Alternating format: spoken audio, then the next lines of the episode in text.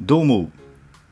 シンガーソングライターの中西健です。6月2日水曜日でございます。というわけでございまして今回もぼちぼち音声配信やっていきたいと思います。はい。今回はですね、まあ、事前に言わせてもらうと少しマニアックな回になると思います。まああの自称シンガーソングライターと歌ってる以上ですねまあ、たまにはこう音楽的なところにフォーカスした話をね、えー、しとかなあかんなということで今回はそういう回にしようかと思います。えー、っとですね今回はですね、まあ、ある本を紹介したいんですけどもあのフレデリック・フースラーというね、えー、発声学の権威の方が書かれた2 3 0年前に出た本だと思うんですけど「歌うこと」っていうね本があるんですけどもえー、今回はですねこの歌うことにはどんなことが書かれているのかみたいなね話をしようと思います果たして、えー、需要があるのかどうかは全く分かりませんけども僕がただただ喋、えー、りたいなということで、えー、僕自身が喋ることで、えー、勉強同時に勉強にもなるので、えそれについて喋ろうかと思いますえっとこの歌うことっていう本はですねいかんせんね、まあ、内容が難しい。うん。まああのー、ボイストレーニングに興味を持ってちょっとこうマニアックなところを調べていくと結構このフレデリック・フースラーさんだとか、えー、そういう名前は出てくると目にすることはあると思います。であのもっと具体的に言うとアンザッツっていうね、えー、ボイストレーニングのメソッドがあるんですけどまあそのメソッドというのが多分ねこの本が発信やと思うんですよね。えー、この本の中でそのアンザッツっていうね、えー、ボイストレーニングメソッドについても詳しく書かれています。で、あのー、僕自身もですね、まあ、ボイストレーニング始めて何年目かの頃にこの本に興味持ってですねあの読んでみたんですよあの本屋さんで見つけて立ち読みしてたんですけども全然意味がわからなくてめっちゃ難しいこう筋肉とかの名前とかも出てくるし全然わからんなっていうことでさじ投げてたんですけどまああの何のご縁かわからないですけども後々ですねものすごいこのフースラーさんだとか、えー、コーネリウス・エル・リードっていうね発声学の権威の人この人も権威の人なんですけどが書かれたベルカント商法とかにものすごい詳しいボイストレーナーの人に出会うことになりまして、え、その方のもとで、え、勉強することになりました。で現在も、え続いているんですけども、まあ、その人のもとで勉強することによってえ少しずつ内容が理解できるようになってですねようやくえ読めるようになりました。はい、でこの、えー、歌うことの本はいかんせんね本当に難しくてあのちょっとボイストレーニングの知識つけたぐらいでは太刀打ち的にというか読み切れなくてうん難しい漢字とかいっぱい出てくるんで、えー、そうなんですよでも一回こうちゃんと分かるようになって理解するとですねものすごいこう根拠に基づいているので、まあ、要はどんなことが書かれているかっていうと喉の中の構造とか、えー、呼吸器官の構造だとか、えー、っと歌う時に必要な、えー、呼吸器官とか喉の構造について、え詳しく、え書かれています。でまあ大まかに言うとですね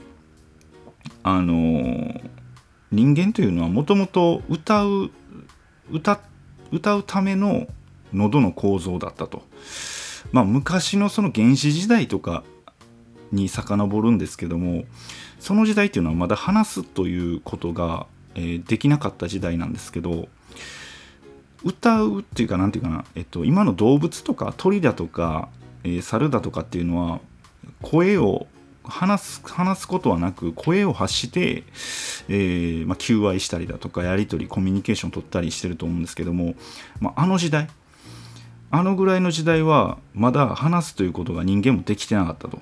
で後々話すということが出てき出てきたことによってその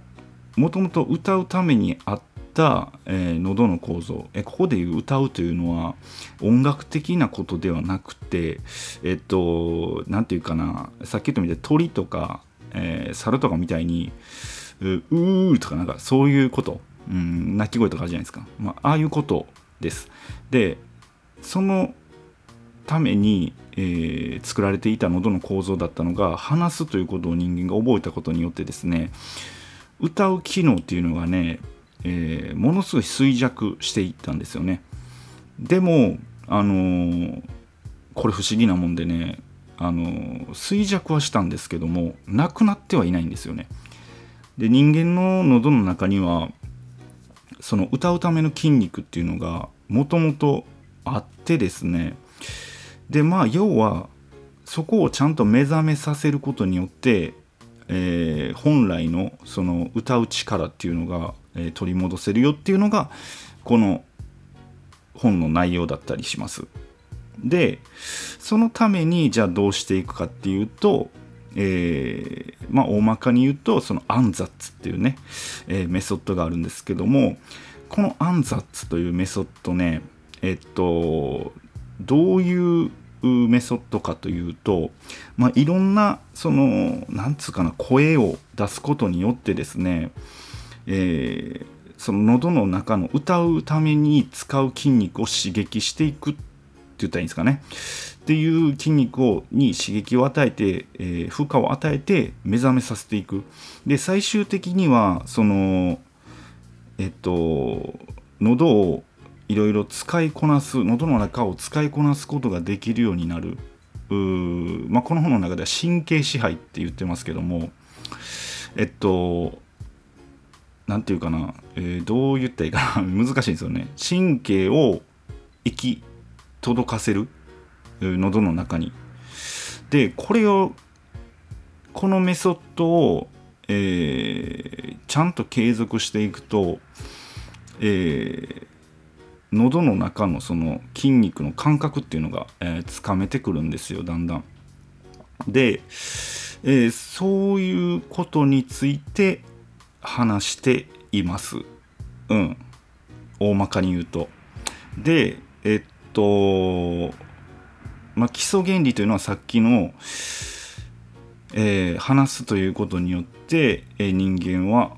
えー、歌う機能が衰弱していったと。だからまあこの本の中ではですねあのボイストレーニングのことを治療歌って言ってるんですよね、えー、人間はみんなこれはねみんなあの歌うための機能が衰弱してるから、えー、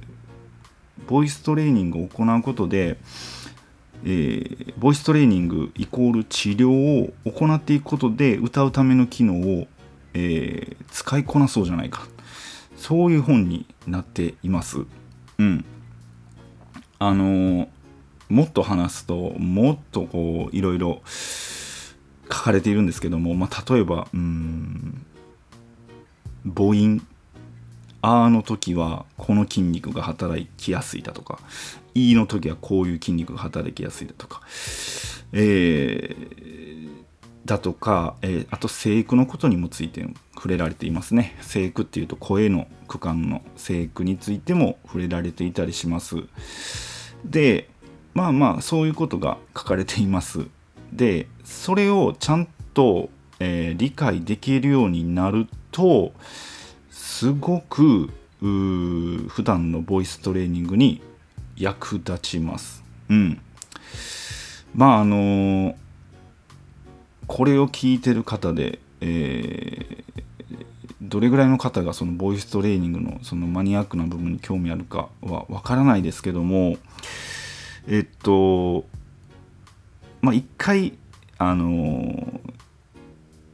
うんそやな。何もわからない状態で手に取ってみて立ち読みしてみて本屋で見つけて。えー、ものすごい難しいと思いますけども読んでみてですね、まあ、これ無理やなってなったらまあまあまた本棚に戻しゃいいんですけど。あのー、割とねいろいろ今の時代やったら、えー、分かりやすく説明してる人も、えー、いらっしゃるので、まあ、そういうとこも参考にしつつあの読んでみてはいかがでしょうか。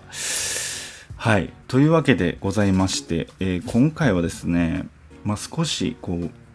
マニアックな回になりましたけどもこの発声学の権威であるフレデリック・フースラーさんという方が書いた「えー、歌うこと」という本についてお話しさせていただきました。えー、というわけでございまして今日もぼちぼち頑張っていきましょう。ここまでのお相手は中西健でした。See you!